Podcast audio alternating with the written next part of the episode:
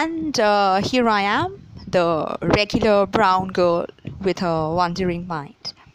And um, today I'm not going to talk about, you know, all the heavier stuff that I had been talking about a lot.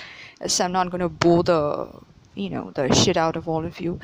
So uh, today I'm going to talk about something which is a bit lighter, I would say. I'm going to talk about uh, relationships. I mean, not the whole getting married and living happily ever after kinds, but uh, relationships as in uh, men and, uh, you know, just finding love and stuff like that. And I have actually been uh, noticing a very interesting phenomenon, I would say and I've spoken to a couple of my female friends, and I got to hear that uh, this apparently is not just you know it's not just me who has experienced it, but this is apparently a uh, you know something very popular, which a lot of other girls and women are also facing. So I guess a lot of them can relate to me when I say this. This is, I would say, it's an interesting term, by the way. It's it's called the the game of reverse psychology now, what is it all about, right? I mean, what has psychology got to do with a relationship? Well, I'm not talking about the subject, or I'm not talking about, uh, you know, something uh, like heavier stuff and all. But this is a very interesting thing now, what happens if you are a guy and you are interested in a girl, or you know, uh, if not interested, but maybe you just want her to be interested in you, or whatever, you know, just have that thing going on. And what are you going to do? I mean, what's the first thing that you think you should be doing? The age old common advice would be that, you know, if you like a girl, you just, you know, take things forward and stuff here in in case of uh, reverse psychology the you know the men in question are not going to do the thing that they should apparently ideally be doing that they you know everybody will advise them to. What are they going to do then you know to get the person that they are aiming for or to kind of simply get their way? Well what they are going to do is they are going to uh, pretend that well you know i'm not interested in you and by the way, I'm a very, very, very eligible bachelor, so you better you know remember that. And you are nothing in front of me. I mean, just look at yourself. Who are you? What are you? And do you know who I am? Do you know what my achievements are? Do you know how many women are interested in me? And here comes the most exciting part.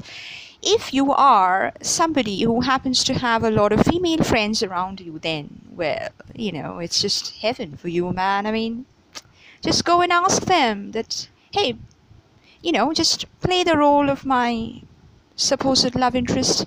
Or, okay, you're going to play the role of my supposed love interest, and you are going to play the role of somebody who I might get married to.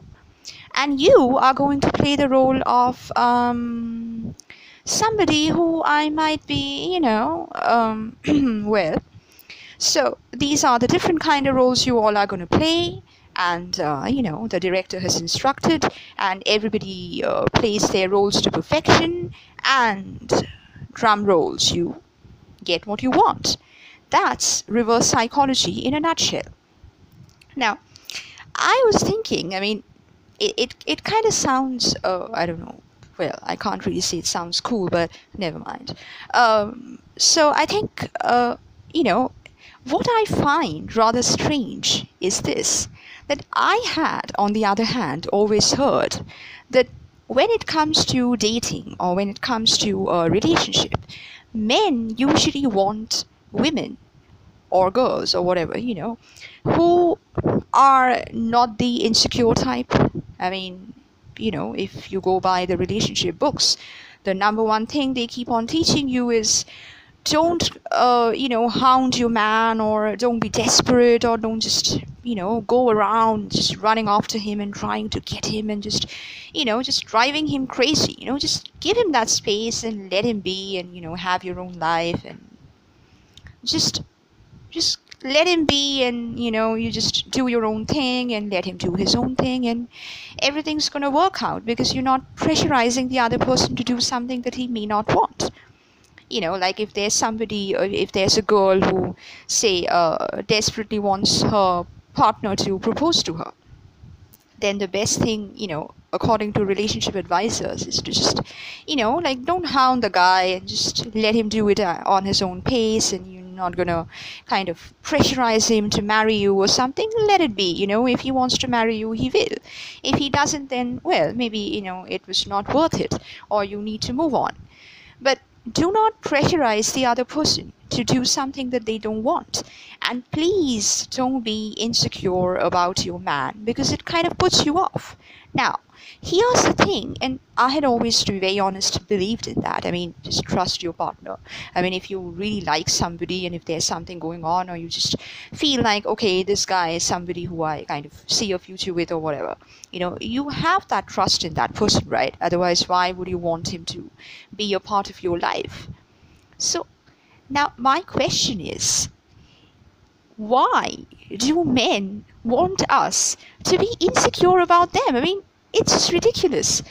Doesn't it make your life a lot easier when you have somebody who's not trying to depend on you or who's just not trying to always kind of, you know, hound you with questions and irritating you and what are you doing? Where are you going? Who are you with? And stuff like that. I mean, just doesn't it make your life and your overall you know general work and everything doesn't it make things a lot easier?